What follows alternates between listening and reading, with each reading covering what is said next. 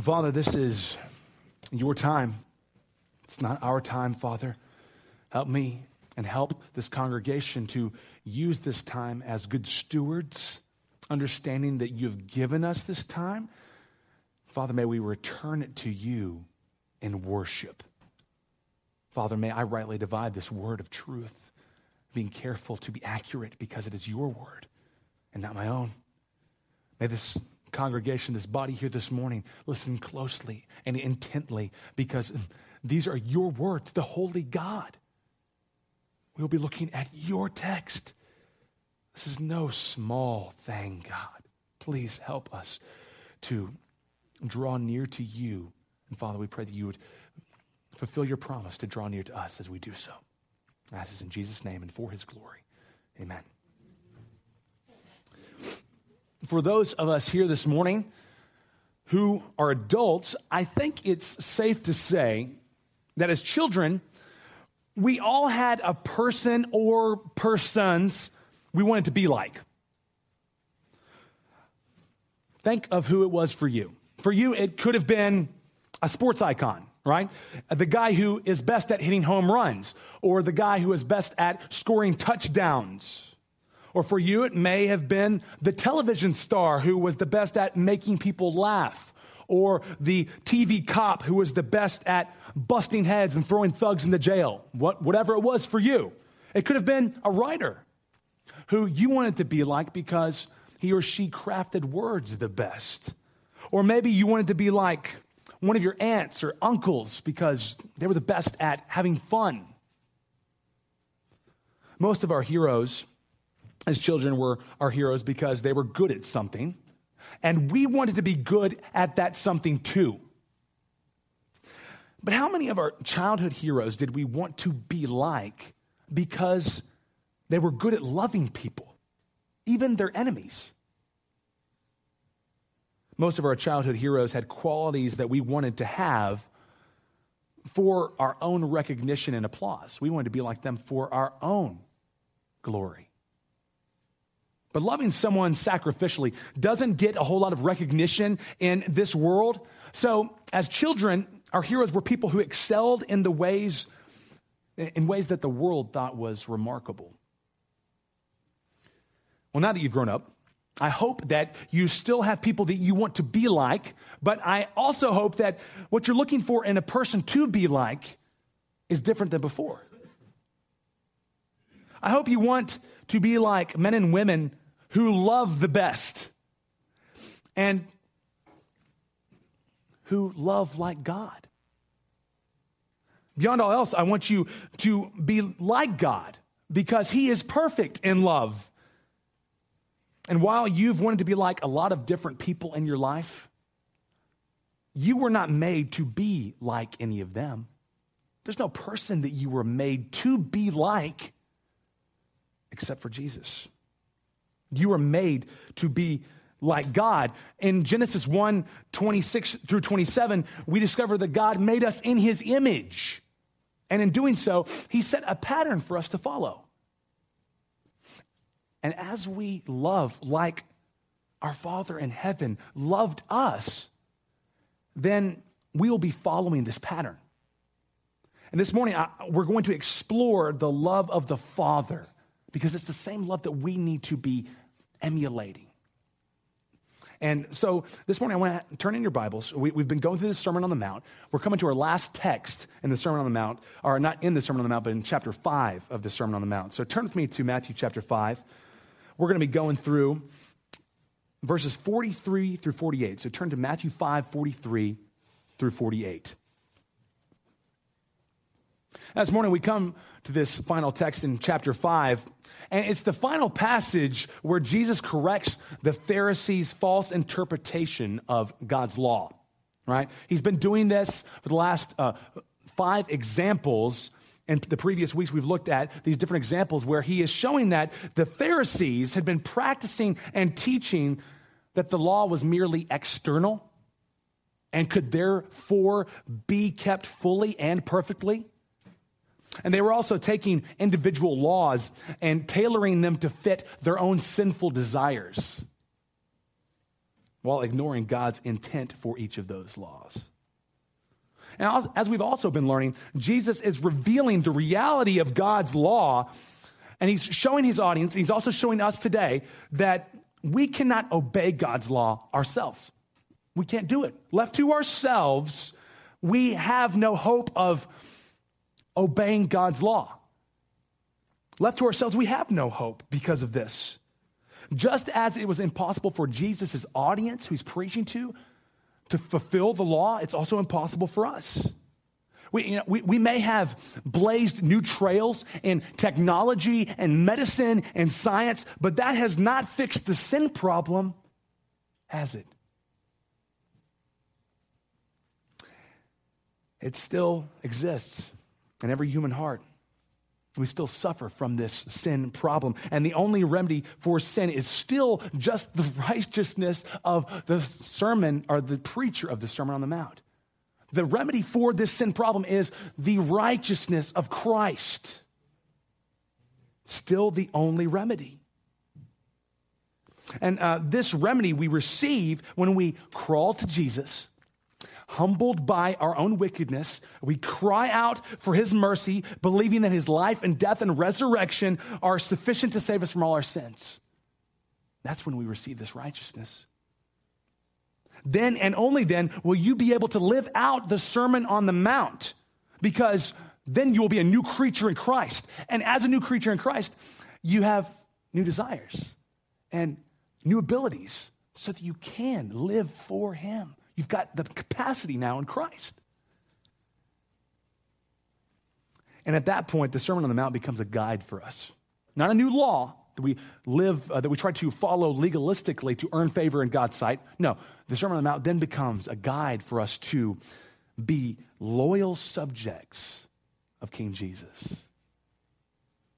So let's look at the text for this morning. Follow along in your Bible as I read. Jesus says, you have heard that it was said, You shall love your neighbor and hate your enemy. But I say to you, love your enemies and pray for those who persecute you, so that you may be sons of your Father who is in heaven.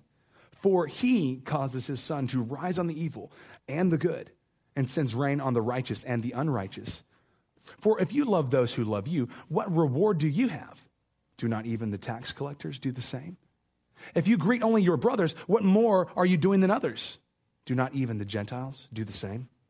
Therefore, you are to be perfect as your heavenly Father is perfect. Here's how this text is broken down we, we see Jesus giving a command to us, and then two reasons why we should obey that command. That's kind of the structure of the text. He gives us a command, and he gives us two reasons why we should obey that command. So, what, what is the command? The command is to love your enemies and pray for those who persecute you. And the reasons are so that you will be like your Father in heaven and so that you will be set apart from the world. So that's what we're going to be exploring this morning. So let's look at the command first.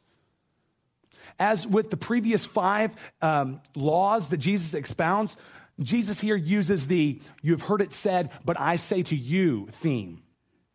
He introduces the Pharisees' teaching with you have heard it said, you've heard it said by the Pharisees.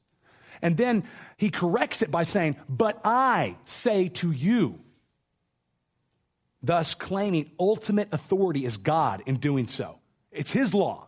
He's going to interpret it correctly. Don't listen to the Pharisees, listen to me. I'm God, it's my law. So he corrects their interpretation. So, how had the Pharisees misinterpreted the law to love your neighbor? Two ways. First of all, the Pharisees left something out of the law to love your neighbor, okay? They forgot that little part on the end that says, as yourself, okay? Do you see that here in, in verse 43? You shall love your neighbor and hate your enemy. There's no as yourself there. They left that part out. But in the law of God, in Leviticus 19 18, it says, You shall love your neighbor as yourself. I am the Lord, God said. The Pharisees, the Pharisees conveniently left this part out because it meant that they would have to show others the same honor and respect that they had reserved for themselves and their egos.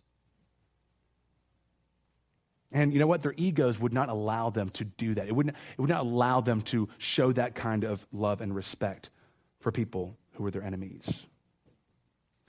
So they took something out, the as yourself part, but they also added something, right? They added something to the law as well. The command to hate your enemies, it's not in God's law. The command to hate your enemies is not in God's law. I was confused when I read this, uh, you know, earlier on in my faith, I would read this text and I thought that God was contradicting himself because I knew that we were supposed to love our enemies, but I thought, well, did God ever say we're supposed to hate our enemies? Did he really say that? It sounded like he was, God was contradicting himself. Well, it turns out that command was never in the law of God to begin with. They added it there. See, because they, they added it because in their thinking, if it was true that we must love our neighbor, then the opposite must also be true that we need to hate our enemies. If you love your neighbor, then it must also be true that you hate your enemies. That's the way they thought. That was how they justified it. And so, in doing that, they, they felt like they were justified in acting out their sinful desires. With the addition of hate your enemies, the Pharisees were able to continue to hate anyone who wasn't a Jew and feel as if they were still in God's favor. And the will of God, church, loving your neighbor includes loving your enemies.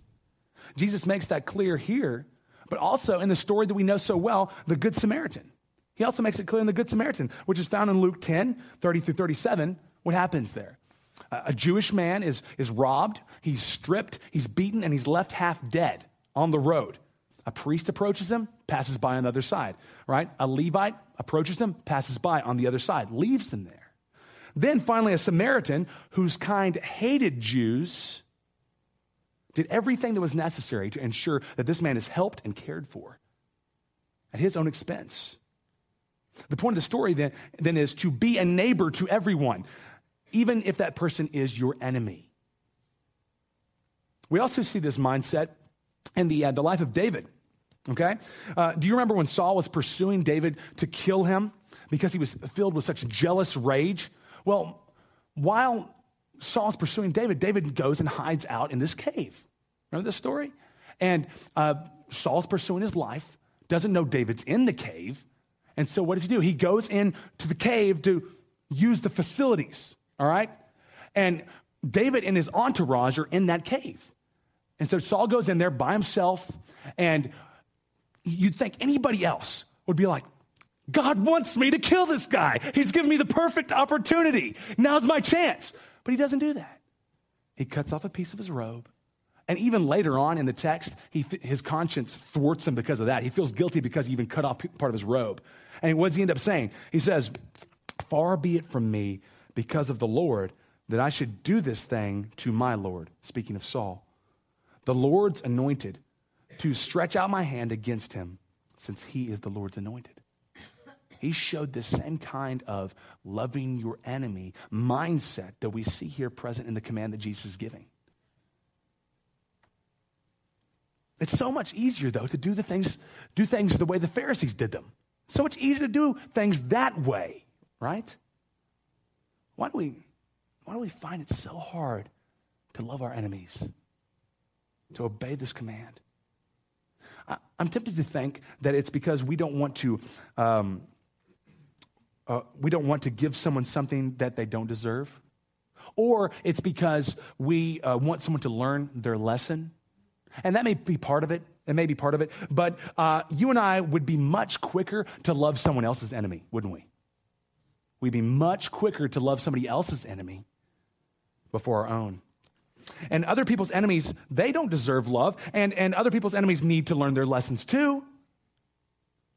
I think the reason why we find it so hard to love our enemies is because they are our enemies, okay? And they have wronged us. It's about us. We make it about us.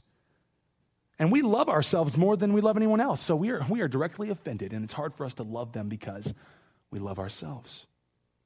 That's why it's not near as hard to love someone else's enemy it's true that we love to hate our enemies because we love ourselves and they haven't loved us the same.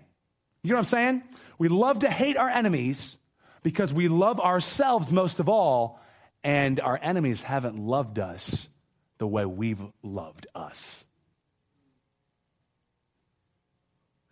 And don't think that you don't have anything to learn from this text because you don't have any enemies, okay? Everybody has enemies, okay? It, it doesn't, your enemy doesn't have to be someone that is pursuing your life to kill you. All right? It doesn't have to be like an arch nemesis whose goal in life is to smite you from this earth, okay? It doesn't have to be that. Like we get that mentality from like uh, movies and cartoons and stuff. It's like this this person exists for your demise. Listen, uh, somebody who is an enemy can be someone who makes a snide remark to you, an off color remark to you, or someone who criticizes you a little too much. Or it could be someone who's impatient with you or, or simply disagrees with you. An enemy can be someone who you have feelings of hatred toward, not because of anything they've done to you, but because of who they are. An enemy can be someone who hasn't done something for you that you expect them to do. This text applies to everybody, church, because everybody has enemies. So, what does loving our enemies mean for us? Um, loving your enemies, let me make this distinction. Loving your enemies is not the same as liking your enemies. Okay? I think the reason why we see this as so hard at times is because we think liking is the same as loving. No, it's not. Liking your enemies is not the same as loving your enemies. The Greek word that is used here is agape. Okay, many of you know what agape means. The, the Greek word for love, agape, is the word used for the love that God has for us. It is the love that seeks and works to meet another's highest welfare. According to John MacArthur, agape love, listen, listen to this distinction. Agape love may involve emotions, but must involve action. Okay? Uh, agape love may involve emotions, but it must involve action. And actions we choose to do. It's a, it's an, a part of our will. It's a, it's something that we don't have to feel good about doing. We can choose to do it. Have you ever stopped yourself from pursuing someone's welfare because you didn't like the person at the time and felt as though to show them love would be hypocritical? You ever, you ever done that before? Like, I, well, I don't want to. If I did that, it would seem like I really like the person, and I don't really like the person, so I'm not going to do it because I don't want to be a hypocrite. Jesus is not commanding us here to like our enemies, he's commanding us to love our enemies. Liking someone is, uh, is more to feel an emotion toward this person, but to love someone is an act of the will. Whether or not you like someone should not determine whether or not you pursue his or her highest welfare. Okay? Whether or not you like someone should not determine whether you should seek the highest welfare for that person. Can you imagine having to like someone in order to forgive him? Can you imagine having to like someone in order to forgive him? I'm sure you've heard stories of families who have lost a loved one due to a drunk driver. You've heard these stories? Uh, well, if you've heard those stories, I'm sure you've also heard stories where those families that have lost a loved one due to a drunk driver have also forgiven that drunk driver. Is Jesus saying that we need that family needs to like the drunk driver in order to forgive the drunk driver? Is that what Jesus is saying? No. Because love is an act of the will. We can willingly choose to pursue someone's welfare even if we don't like them. We can obey this by God's grace. Now, this love does start in the heart and it moves out into actions toward your enemy uh, which means that you must love your enemy with your attitude and with your deeds. Your attitude and your deeds. Okay, so you can't pull the angry brother made to hug attitude, you know, so that you're technically obeying, right? I, whenever I was a kid and I would, I would, uh, I would say something ugly to my sister, my parents, uh, every once in a while, they'd make me kiss her on the cheek, okay? And you, you you, that, there's nothing you can do that is, is more annoying to like a seven year old boy than have him go kiss his sister on the cheek. And so, what, what do you do? You do it begrudgingly. You kind of put your you know, kind of kick the ground, you know, like this. And you come over and do it real quick and you kind of run over to the other side of the room. So it's, it's not an attitude. There's no loving attitude about it, but maybe it's technically obeying the action of love. But this, this commandment is attitude and action. It's also important to note this. Last week, we're talk- when we were talking about turning the other cheek, going the extra mile, right? Giving your coat also we were talking about grace being extended beyond that which was asked of you. Grace extended beyond that was asked of you. But here, Jesus is commanding us to love actively, even when we're not asked. We're to love even when we're not asked for something. This means that we need to make opportunities to love our enemies instead of simply waiting for the opportunities to fall in our lap. This also means that you can't just ignore your enemies and think because you're not wringing their neck that you're loving them. Right? We, we tend to think that way. Like, well, you know, I don't have him pinned on the ground right now, so I'm loving him. Okay? That's not true. This is active love, choosing to, with your hands, applying love to this person's life. So, so write the encouraging letter, church. So pursue conversation with that person when that person doesn't expect you to. Don't wait for someone else to step up and help that person if they're in need. We to want to do that. Well, I'm kind of I'm coming at odds with that person right now. So somebody somebody will provide that need for them. Somebody will step up. You know, no, forget that. Do it.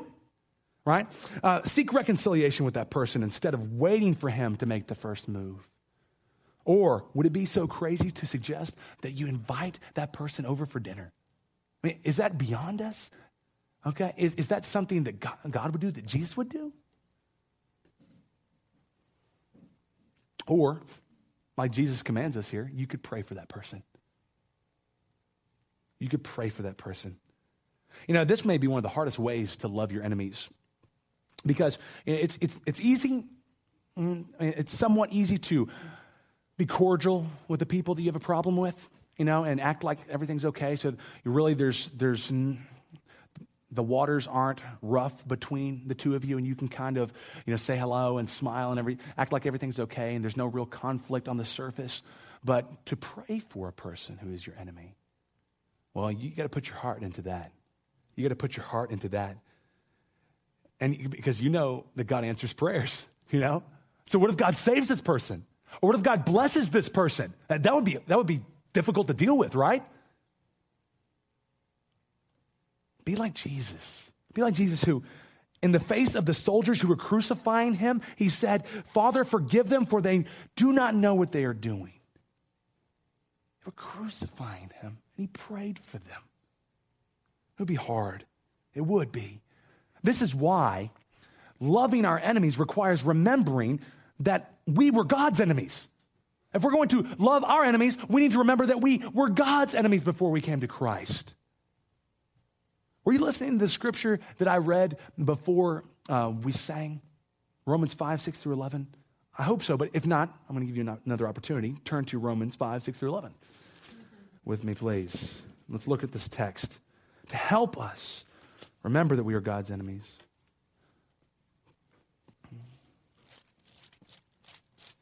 Romans 5, 6 through 11. I just want you to kind of peruse this text with me. It may be my favorite text in the whole Bible, favorite paragraph in the whole Bible. So look with me and identify the words that are used to describe us. Okay, let's look together. The words that are used to describe us. Verse 6, helpless. Same verse, ungodly. Verse 8, sinners. Verse 10, enemies. Doesn't sound too good, does it? It doesn't sound very appealing to hear our, us described in this way. Now, in, in, in spite of those descriptions, what does God do? What does God do in spite of who we are? Verse 6, look. Christ died for the ungodly. Verse 8, God demonstrates his own love toward us in that while we were yet sinners, Christ died for us. Verse 9, justified by his blood and saved from the wrath of God through him. Verse 10, reconciled to God through his death, and we shall be saved by his life. Paul's saying here is that, that we would hardly even die for the stand up guy down the street who consistently does what is right and who helps people. We would rarely die for that guy. But God loved us while we were his enemies. He sent Jesus to die for us when each one of us, a countless number of people, had committed a countless number of sins. And we, and we make our enemies very easily. Somebody becomes our enemy whenever we hear them make an off color remark toward us or, or say something about our mamas and they become our enemy right? They become they become our enemies so easily but jesus died for hordes of people hordes of people who sinned against him personally numerous times a day numerous times an hour. Why do i say this? Why do i bring up this text I bring it up because bitterness cannot grow in a thankful heart. Bitterness cannot grow in the soil of thankfulness. And so when you remember that you were God's enemy, saved by grace alone, not because of anything you did or anything you were, it's hard for you to hate when you preach that truth to yourself on a regular basis. Reminding yourself of the gospel will make your heart thankful. And it's really hard to hate when you know God chose not to hate you. God gave up his perfect right to condemn you for your sin. You understand that? He gave up his perfect right to condemn you. And instead, he did this he bound himself to love you forever. You understand that? That's what covenant means. The, the, the covenant through Jesus' blood, God bound himself to love us forever instead of taking his right to condemn us forever. We need to love like God loves. We can only do that by his grace. So we have to lean on him. We have to remind ourselves of his grace so we can our hearts can be thankful and love people who don't deserve to be loved. Let's turn to now the two points, the two reasons why we should obey this. If we look at verses 45 through 48, we see uh, these reasons why uh, we should obey the command to love our enemies. And you know, uh, this just to, to make a small note, this is another reason to praise God. God is not a God who gives us a command and just says, just do it. All right, J- just do it. Here's your command, do this. God is, is a loving God.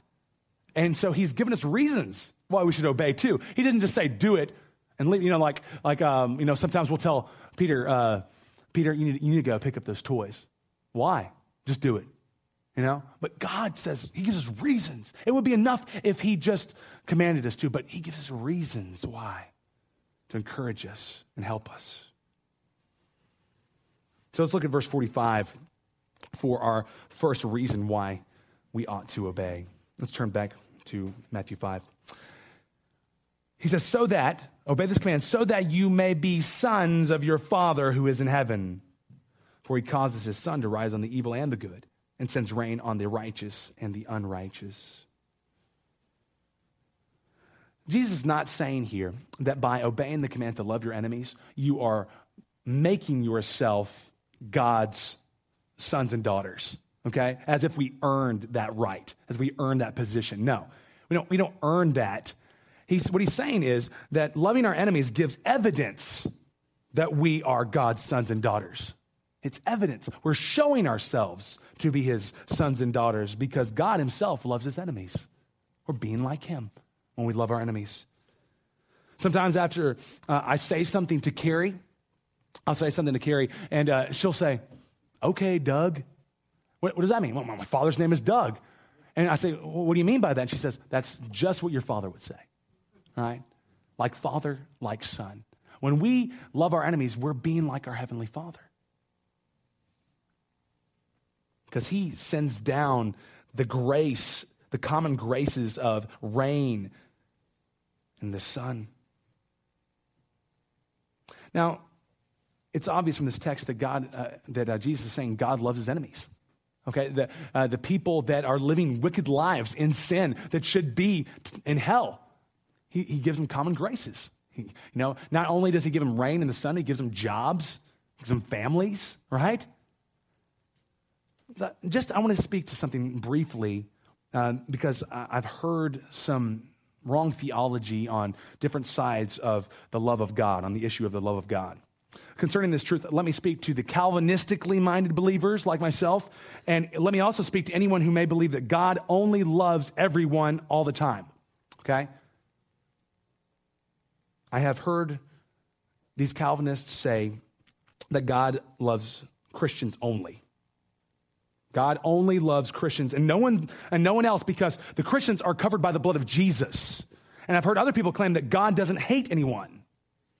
Both are untrue. Both are untrue. The heart of God is more complex than that. It's more complex than that. There are verses like Psalm 5, 5 and 6, which say of God, You hate all who do iniquity. And the Lord abhors the man of bloodshed and deceit. So there is a sense in which God hates unbelievers and not even just their sins. But then there are verses like verses 44 and 45 of our text in which uh, w- makes it clear that there is a sense in which God loves all wicked people. Or else he could not give them the common graces of the benefits of the sun and the rain. So God both loves and hates unbelievers.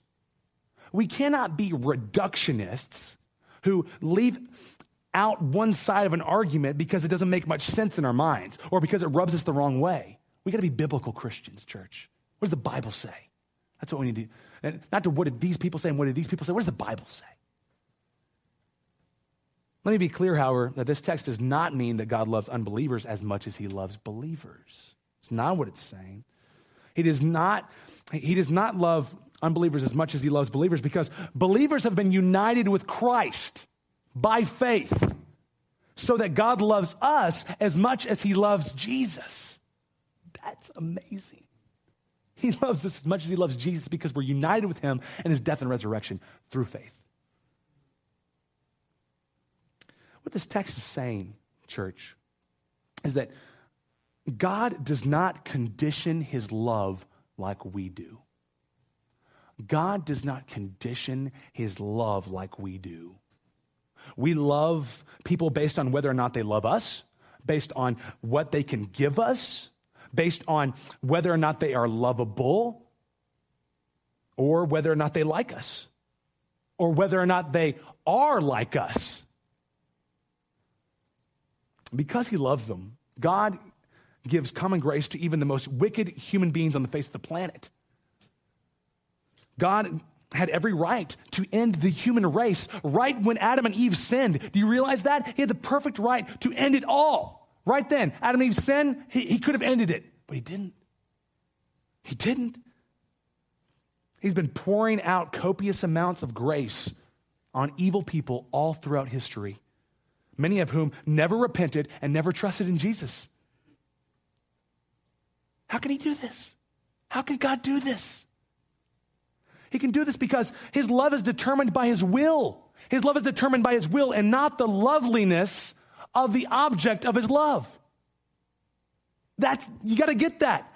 He can do this because he chooses to love, not because the object of his love is lovable or lovely.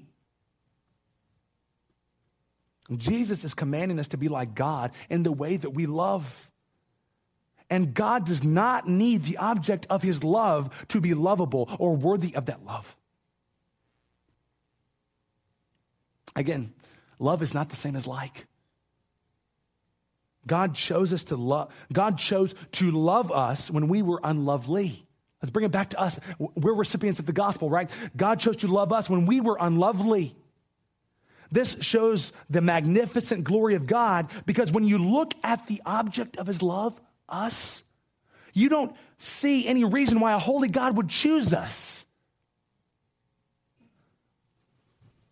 You know, we, We tend to replace the word like with love, don't we? Take the word like, we replace it with love in our expressions, our everyday conversations, so that someone will say something like, I love the buffalo wings at Chili's. I love the buffalo wings at Chili's. Well, this doesn't say much about the person who made the statement, does it? It says more about what the person says he loves or likes. That statement doesn't make you want to get to know the person who said it, it makes you want to get to know the buffalo wings he's talking about. You understand? You want to get over to Chili's and order some wings when someone says something like that. This love is, a, is really a, a strong like, right? It's a strong like. That the buffalo wings have merited by virtue of their tastiness. This is a far cry from the love that God has for his enemies, church. God's love is a willful decision to do good things to his enemies. Not because his enemies are good or lovely, but because he is good and lovely. When we choose to do the same thing, to show our enemies love, what are we doing? When we choose to do that, we are showing ourselves to be like him. We're showing ourselves to be his sons and daughters. And you know what? It becomes an opportunity for us to share the gospel. Because when you love somebody who's your enemy, you choose to do that, not because you like them, but because you want to be obedient to God, you want to honor God. What happens? It, it doesn't point back to you. I say, oh man, this, this guy is so great. No, you don't use that opportunity to give yourself glory. You use that opportunity to say, I love because I was loved. I love because I was loved. And it wasn't because of who I am, it was in spite of my status as his enemy. It becomes an opportunity for gospel conversation, gospel telling. Say, I only love because I was loved, and in spite of my enemy status. So that's one reason. We want to be like God. We want to be, we want to show ourselves to be sons and daughters of God, and that's why we love our enemies. Number two, another reason why we need to love our enemies. Verses 46 and 47. Look with me there. For if you love those who love you, what reward do you have? Do not even the tax collectors do the same? If you greet only your brothers, what more are you doing than others? Do not even the Gentiles do the same? Jesus is saying that even unbelievers and wicked people love the people who are easy to love. I mean, you really have to try hard to look someone in the eye who just gave you a gift and say, You're dead to me. That would be really hard to do, wouldn't it? I mean, it's easy to do that. Wicked people do that. Unbelievers do that. I mean, even the, the most hardened criminals love their mamas right? Who love them. God's love, the love we're commanded to, is otherworldly. It's otherworldly. It's unique. It's not of this world. God's love is completely unique from the love we receive from others in this world. And one of the things that makes God's love so powerful and unique is who the love is directed towards the unlovely, the wretched, the undeserving us.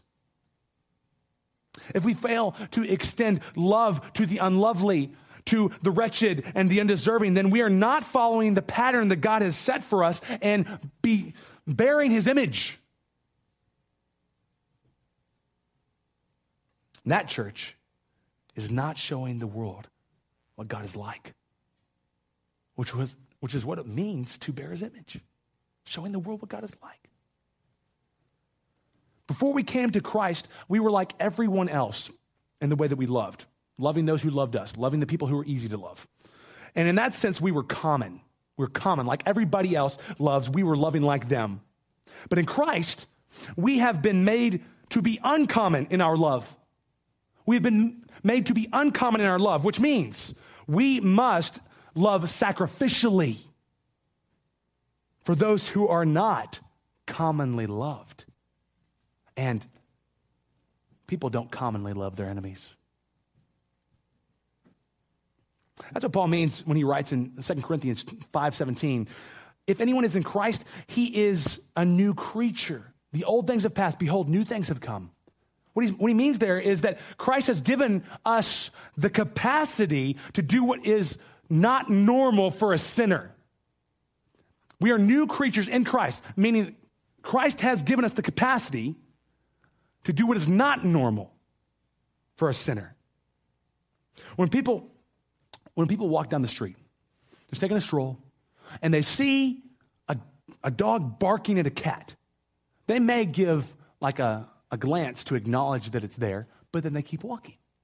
But if somebody's walking down the street and they see a cat curled up next to a dog and they're ta- taking a nap together, what do they do?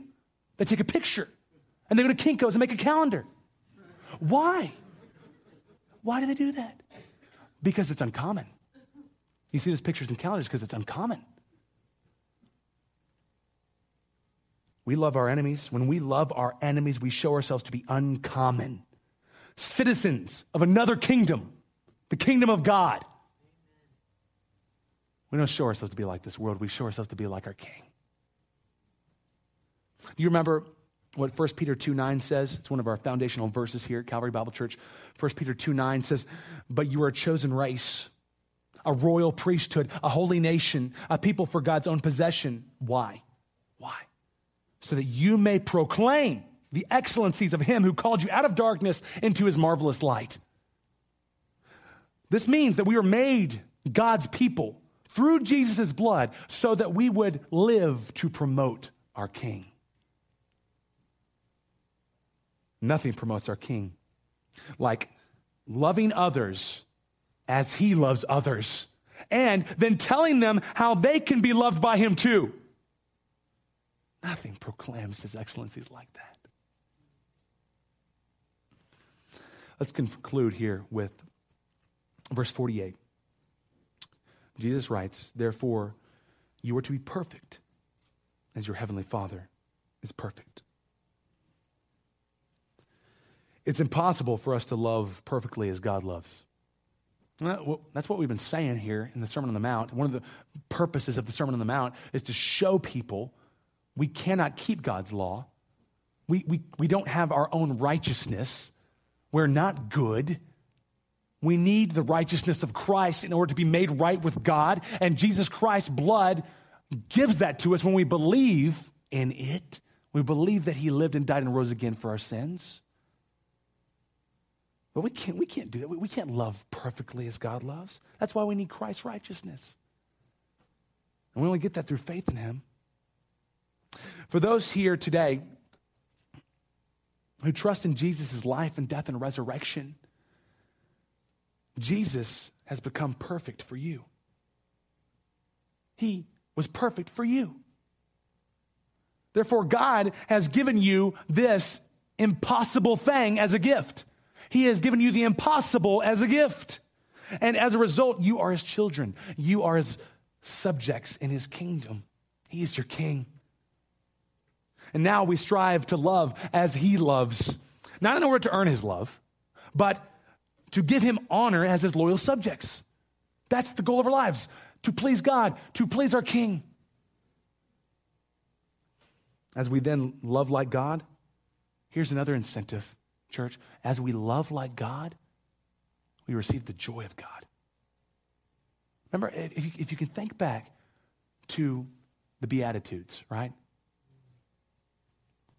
Blessed are those who, blessed are those who, right? We talked about how to be blessed in that way is to receive the joy of God because he is most blessed. Remember in uh, 1, 1 Timothy 1.11, Paul calls God the blessed God or the happy God.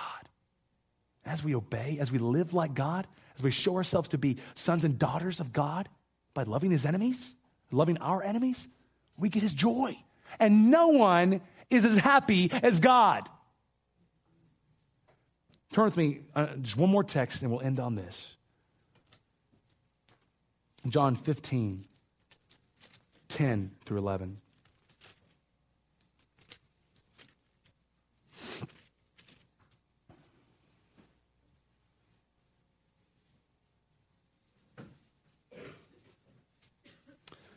Jesus says, If you keep my commandments, you will abide in my love, just as I have kept my Father's commandments and abide in his love. These things I have spoken to you so that my joy may be in you and that your joy may be made full. Do you see how joy is connected to obedience here? You abide in the love of Christ by obeying his commandments, and you make yourself like him because he obeyed his Father. And he tells us this so that we can have fullness of joy. So, the fullness of joy that Jesus tells us we can have is in him first. He says, so that my joy may be in you. Obey, be like me as I'm like God, so that my joy may be in you. Because he obeyed his Father's commandments perfectly. Therefore, as we obey the Father's commandments, which we've seen here in the Sermon on the Mount, we can have the joy of Jesus in us. And no one has ever been as happy as God. No one's ever been as happy as Jesus. we can have that joy. That, that should propel us, church, to obey like this, to be like God. That should propel us to love God and to love God by loving like God, like Father, like Son. Let's pray.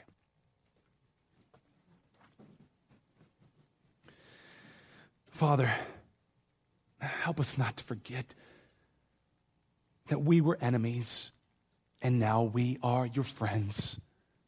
That we were orphans and now we are your children that we were once part of the kingdom of darkness, and now we are part of the kingdom of your Son.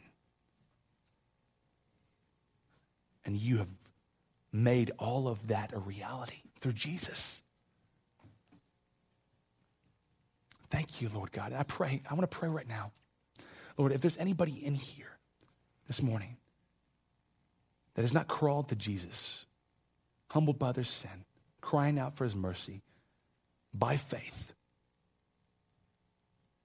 I pray, Lord God, you would bring them to their knees, draw them to you, make them your own, make them worshipers of you. May they believe, God, by your grace. And for those of us who are saved by your grace and believe, may we live like it. May we show ourselves to be believers. May we show ourselves to be your children by loving our enemies as you loved us. Pray this in Jesus' name. Amen.